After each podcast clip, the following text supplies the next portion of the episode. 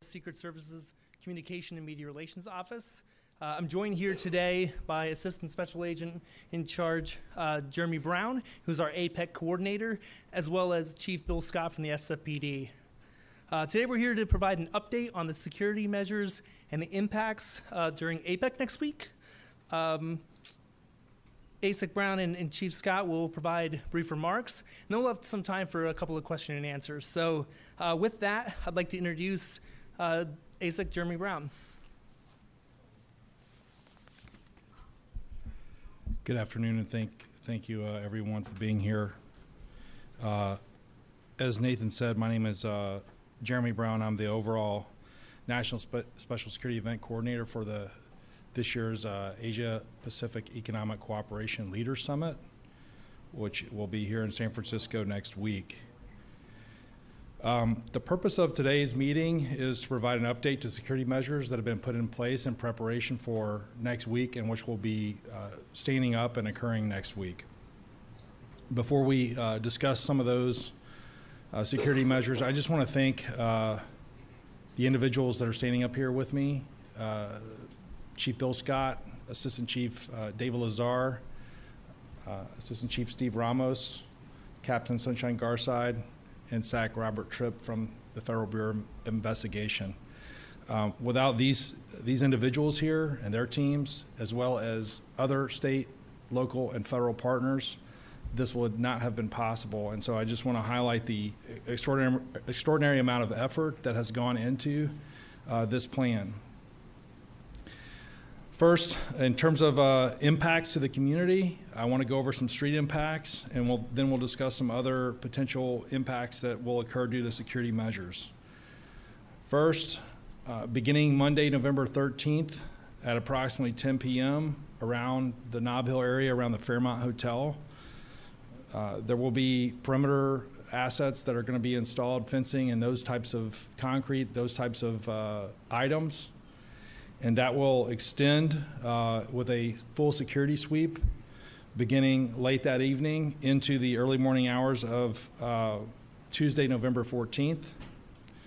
That perimeter will remain in place beginning Tuesday, November 14th in the morning through the evening or a TBD time on Saturday, November 18th.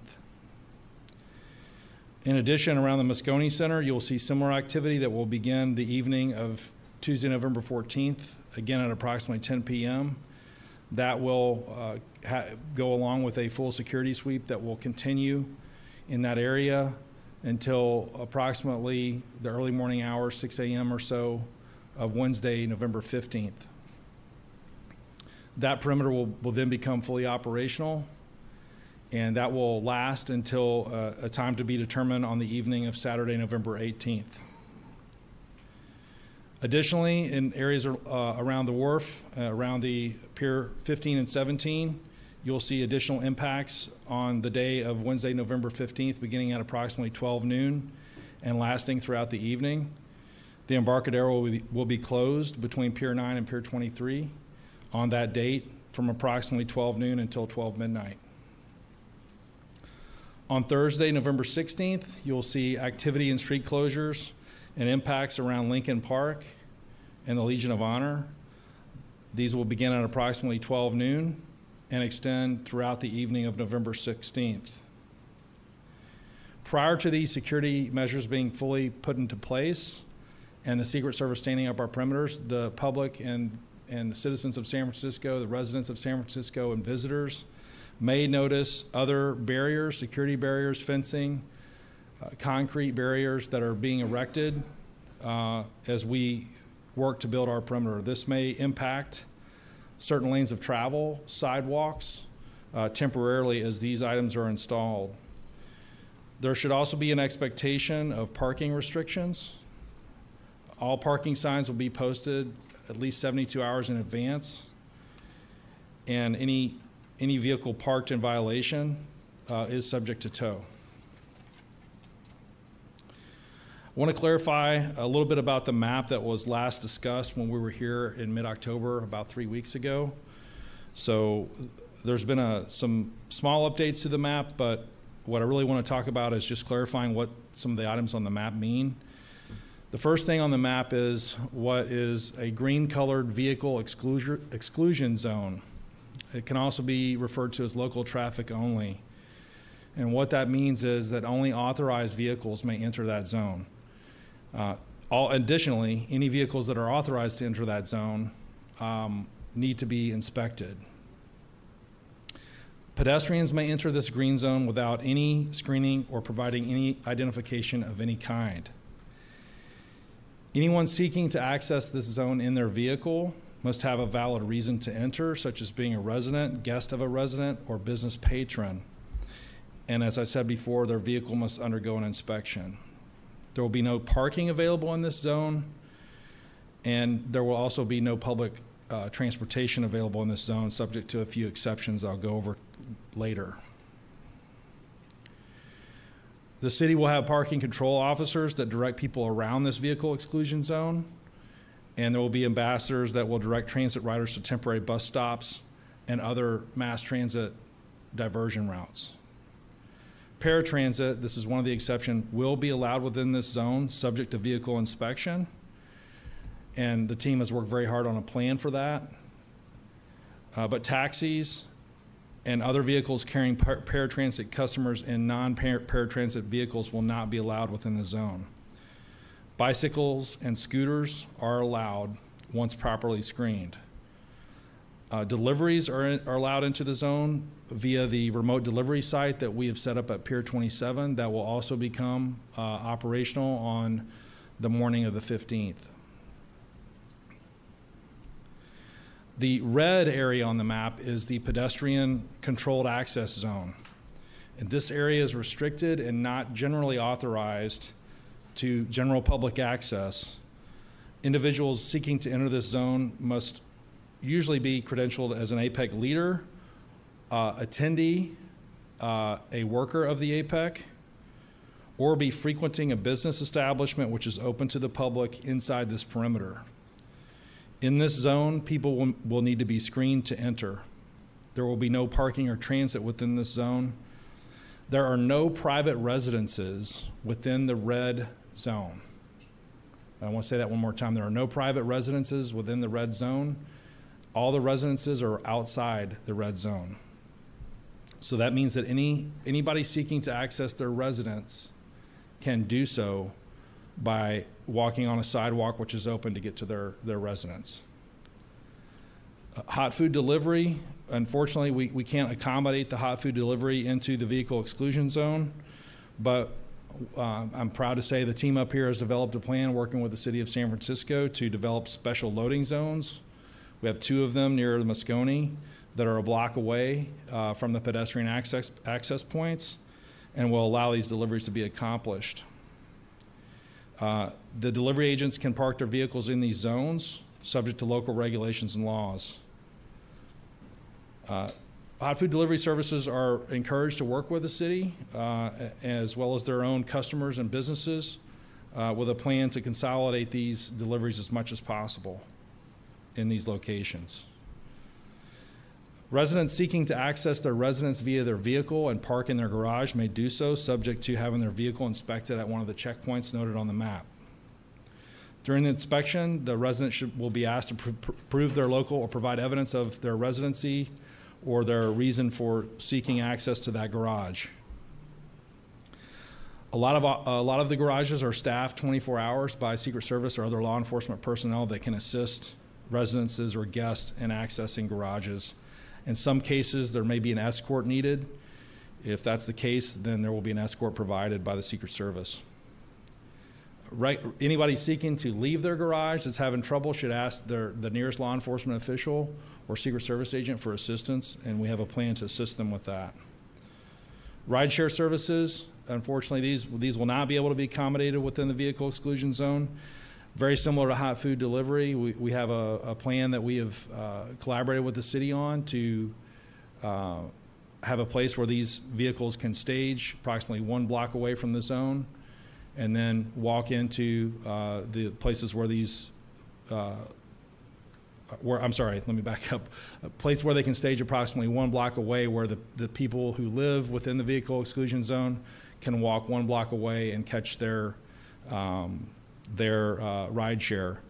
If there are supported personnel that are unable to walk, again, they're encouraged to take the paratransit service uh, that, that I highlighted before, uh, and or uh, use their mobility devices to, to, to gain access to their vehicles.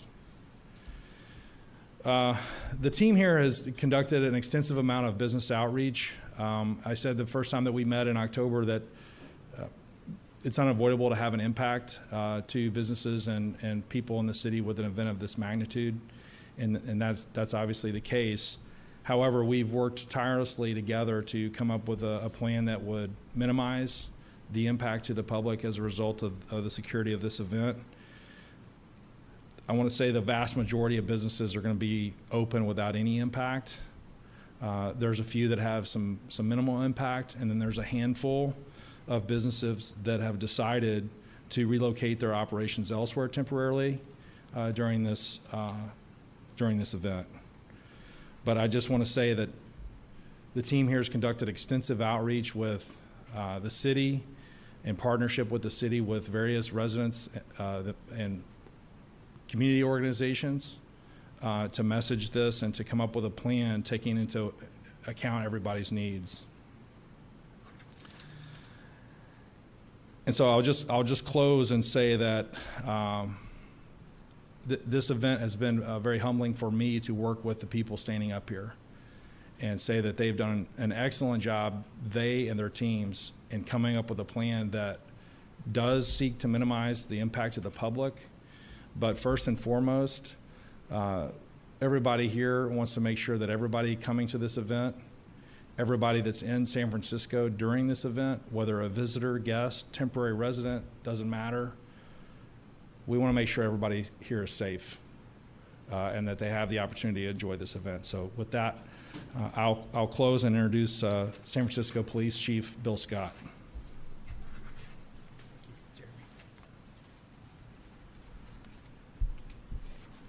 Good afternoon, and uh, thank you, Special Agent in Charge uh, Brown. I too want to thank our partners uh, that stand before us, and also there are a lot of folks who aren't here that are working with all of us to make this happen. I got to give a special thanks to Assistant Chief David Lazar of the San Francisco Police Department and his team. Uh, we're excited. We're excited about APEC. We know that it's a lot that goes into this. We've done a lot of planning. And um, we want this event to be a model event for our city and for our country. The, big, the biggest message that I have before you is we are ready for the moment. You know, we are expecting 20,000 plus people from across 21 member APEC economies and hundreds of CEOs from around the world. And again, I think that our city is ready to meet this moment. We expect that there will be First Amendment activity taking place during the next week.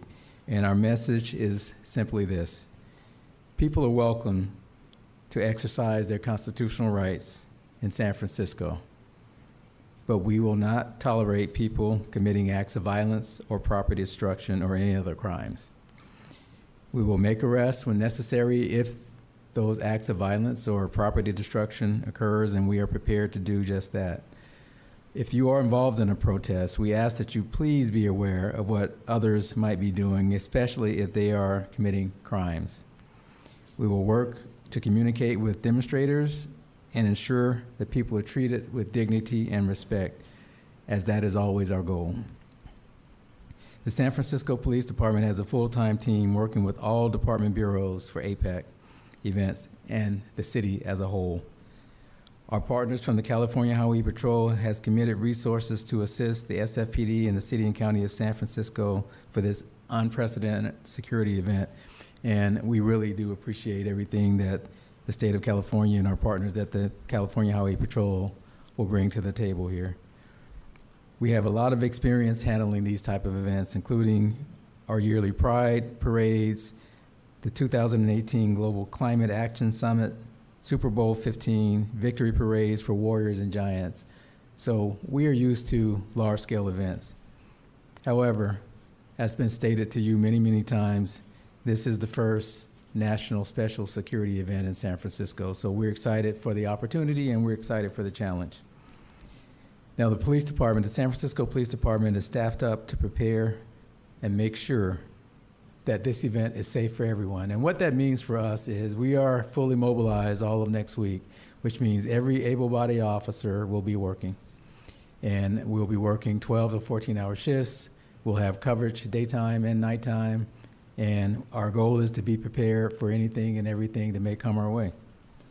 Um, we do not anticipate that APEC will impact other city services like emergency calls for service or 911 emergency responses. Uh, we will be available for those responses as normal. As a matter of fact, you might see more officers, or you will see more officers than normal because everybody is working, as I talked about the mobilization. So we have prepared for services in the greater city at large. Also, our sworn members will be working over this week, and we have response teams ready, we have safe passage teams ready, and the work that we do on a day-to-day basis will continue. So everything that we've been doing on a day-to-day basis to make our city safer, to make our city cleaner, uh, will continue. We also have other local agencies uh, in terms of the Bay Area agencies that are assisting us, and we want to thank them as well because we could not do this work without assistance from those agencies as well as the California Highway Patrol and as well as our federal partners uh, led by the Secret Service. I want to give a special thanks to Special Agent in Charge Robert Tripp, who's standing up here with us, and his team from the FBI. Again, this is a team effort, and it takes all of us to make this event successful. We are all committed to do just that, and we plan to have great outcomes with this year's APEC conference. So here are a couple of asks for the public. We're asking you to please stay vigilant. If you see something, say something. No matter what you see, if you think it's suspicious, please call. Call it in. If it is a emergency, a crime in progress of violence, or uh, if somebody's uh, in peril, please call 911.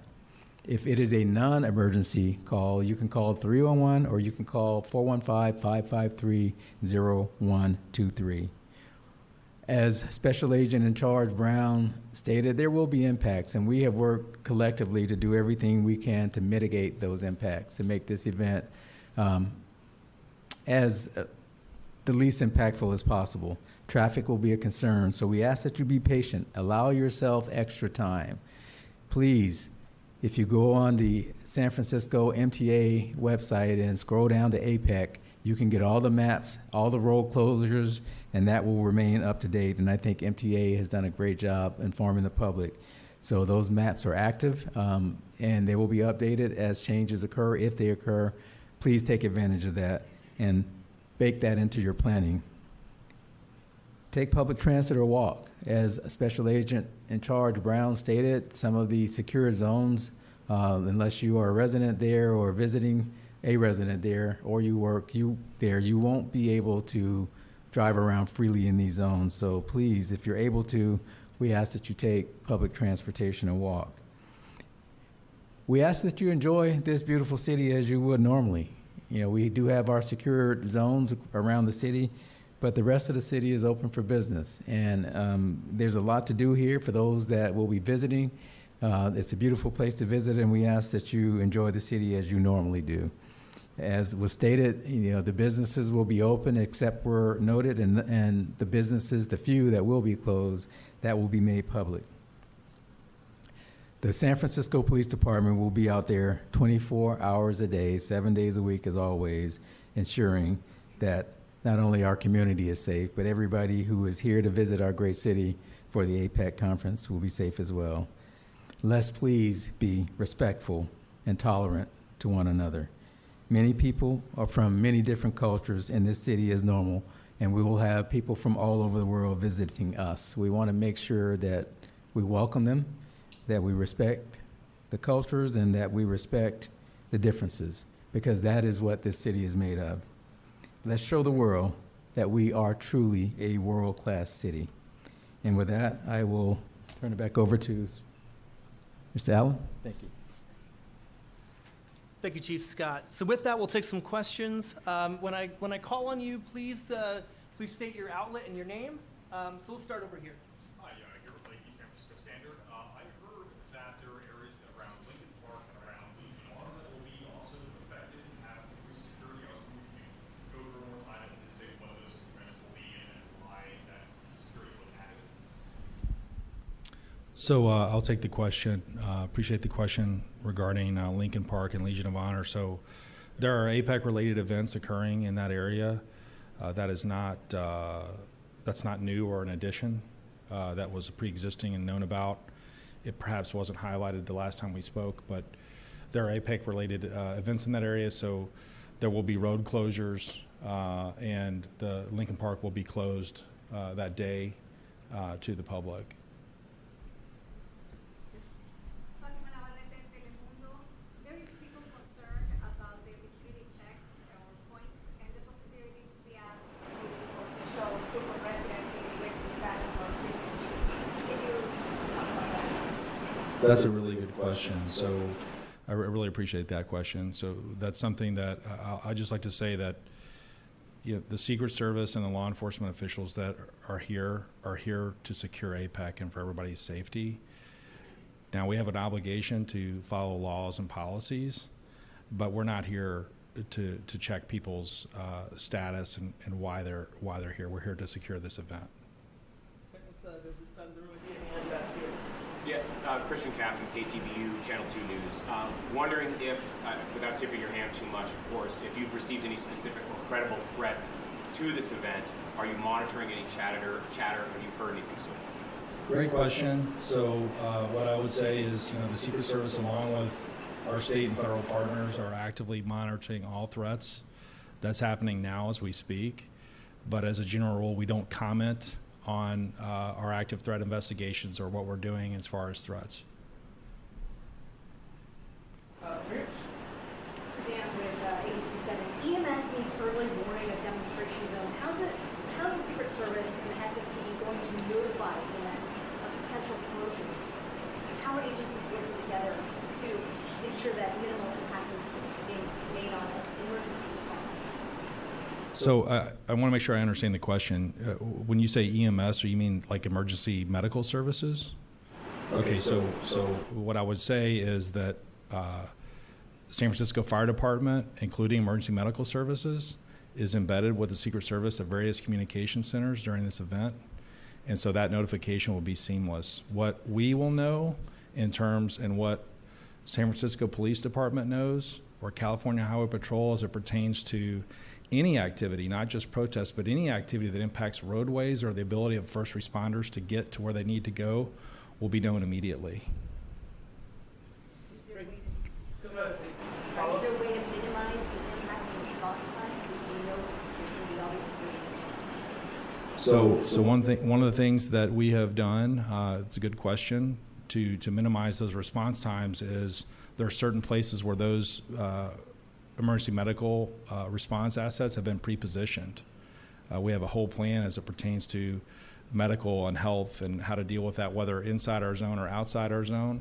And that's been, uh, we've also brought in additional federal assets from the Health and Human Services, including doctors, physicians, et cetera, uh, to, to take up uh, this added need and possibility of additional load on the system. Uh, right here in the middle. With KRON 4 News. In terms of the new information that you've given, is that mostly clarification about uh, pedestrian searches versus not pedestrian searches? Can you re-emphasize that so we're clear on what, what is the new information in a sense today? It's a really good question, and, and you said it really well there. The, the, the correct answer is there's not really been a lot of new information that we provided today. We simply clarified what our vehicle exclusion zone means and what our pedestrian access, uh, restricted access zone means and what that means for people that are attempting to access those zones. And again, the, the, which people, which pedestrians will have to go through the inspection? So, so anybody that's a pedestrian coming inside that red zone for any reason will be subject to inspection. Uh, in general, the people coming in there will be APEC attendees, but if they're not APEC attendees, they may be accessing a business uh, that's open to the public that we have worked to uh, develop a plan to allow to remain open and encourage to remain open. Uh, but because of its proximity to our zone, we have certain security procedures. Uh, or it could be a hotel, uh, for instance. That's another example. So those would be the people that would be subject to that screening at that time. Yes. The green zone is vehicles only. The only thing that's being inspected in, for entrance into the green vehicular exclusion zone is the actual vehicle, not the person. I kind of have a clarification following that, Megan with KCBS Radio. The barriers are not new as well. That was something I felt like I didn't hear last month that I heard now was the barrier areas with the concrete and fences. So no, that's also not new. Uh, uh, again, this is why we're here to remessage this to clarify. Great question. So it has always been the plan that that red zone will consist of a variety of, of barriers, whether that be fencing, uh, concrete. There will also be some concrete in the vehicle exclusion zone to prevent um, vehicle access, but to allow pedestrian access. Uh, so that's the, these types of barriers, uh, and I didn't even name all of them, will be seen throughout the zones. Uh, any other questions? Up over here. Yeah, hi, uh, Chief Scott, I'm sorry, Greg Metzinger with Reuters. Uh, Chief Scott referred to, you don't have to feel this, but you referred to some First Amendment events. I assume you mean rallies. What, what's your expectation for how many will occur and where? And do they all have to file, uh, for, they all have to get permitting for, for the right to do so? Well, that would be our preference in terms of permits, but we know that people exercise First Amendment rights quite often and they don't seek out permits. So we follow um, various sources of information. There are quite a bit of out on open source social media, quite a bit of, of chatter about potential protests. You know, we try to vet those as much as we can. All we can do is, you know, seek out the information, prepare for it, and we don't know which ones will materialize and which ones won't. But we have um, learned of many that at least are out there on social media. Can you give any sense of how many you're expecting? Um, And and again, where, like, is there an exclusion zone for where I can hold my rally, uh, permanent or no? Yeah, some, some of what we have seen, it doesn't really give a location. It just gives maybe the, the name of the, the group that's protesting and the day that they plan to protest. If we're lucky, we'll get the time. So it's, it's very fluid, but we have to be prepared for anything uh, and everything for this, and that's why we are deploying the way we are deploying. Uh, these events, these type of events, rather, oftentimes draw up First Amendment activity, so that's not unusual at all. You know, our, our, our really our role and our responsibility is to keep them peaceful uh, as much as we can do that. Ask people to be respectful to each other. We will definitely respect people's First Amendment rights, but also we want to make sure that everybody stays safe. So we, we can't tolerate you know violence and property destruction, but we will any day, every day exercise your First Amendment rights. So. We expect at at least several a day is what we're what we're learning about. Again, though, you know, you never know which ones are going to materialize and which ones don't. Um, so we just have to kind of take them uh, on face value and, and prepare. Thank you. Three more questions. Uh, sorry. Just to follow up with that, if peaceful protesters are marching towards the green zone, will you allow them to enter the green zone? And then following up uh, separately, can you comment on President Xi of China confirmed visiting, uh, meeting with President Biden? Does that impact the security preparations? Well, I'll take the first question and maybe the second question. uh, If Special Agent Charge Brown can answer that, maybe he will. But the first question is, the gr- people, uh, people can access the green zone. You know, there are people that who live there. Uh, We expect that there will be First Amendment activity within that zone. They cannot access the red zones, as was stated by Special Agent in Charge Brown. So um, we will facilitate that, and we will do everything we can to make sure that they remain peaceful and, and safe for everybody. But the green zone is, is open, and we can't prohibit First Amendment activity in the green zone. Uh, as to the second part of the question, I, I think I'm just going to say it back to make sure I heard it correctly. Uh, how will the, the impact of President Biden and, and, and President Xi from China impact the security for this event? So, uh, you know, uh, first thing I would say is, good question.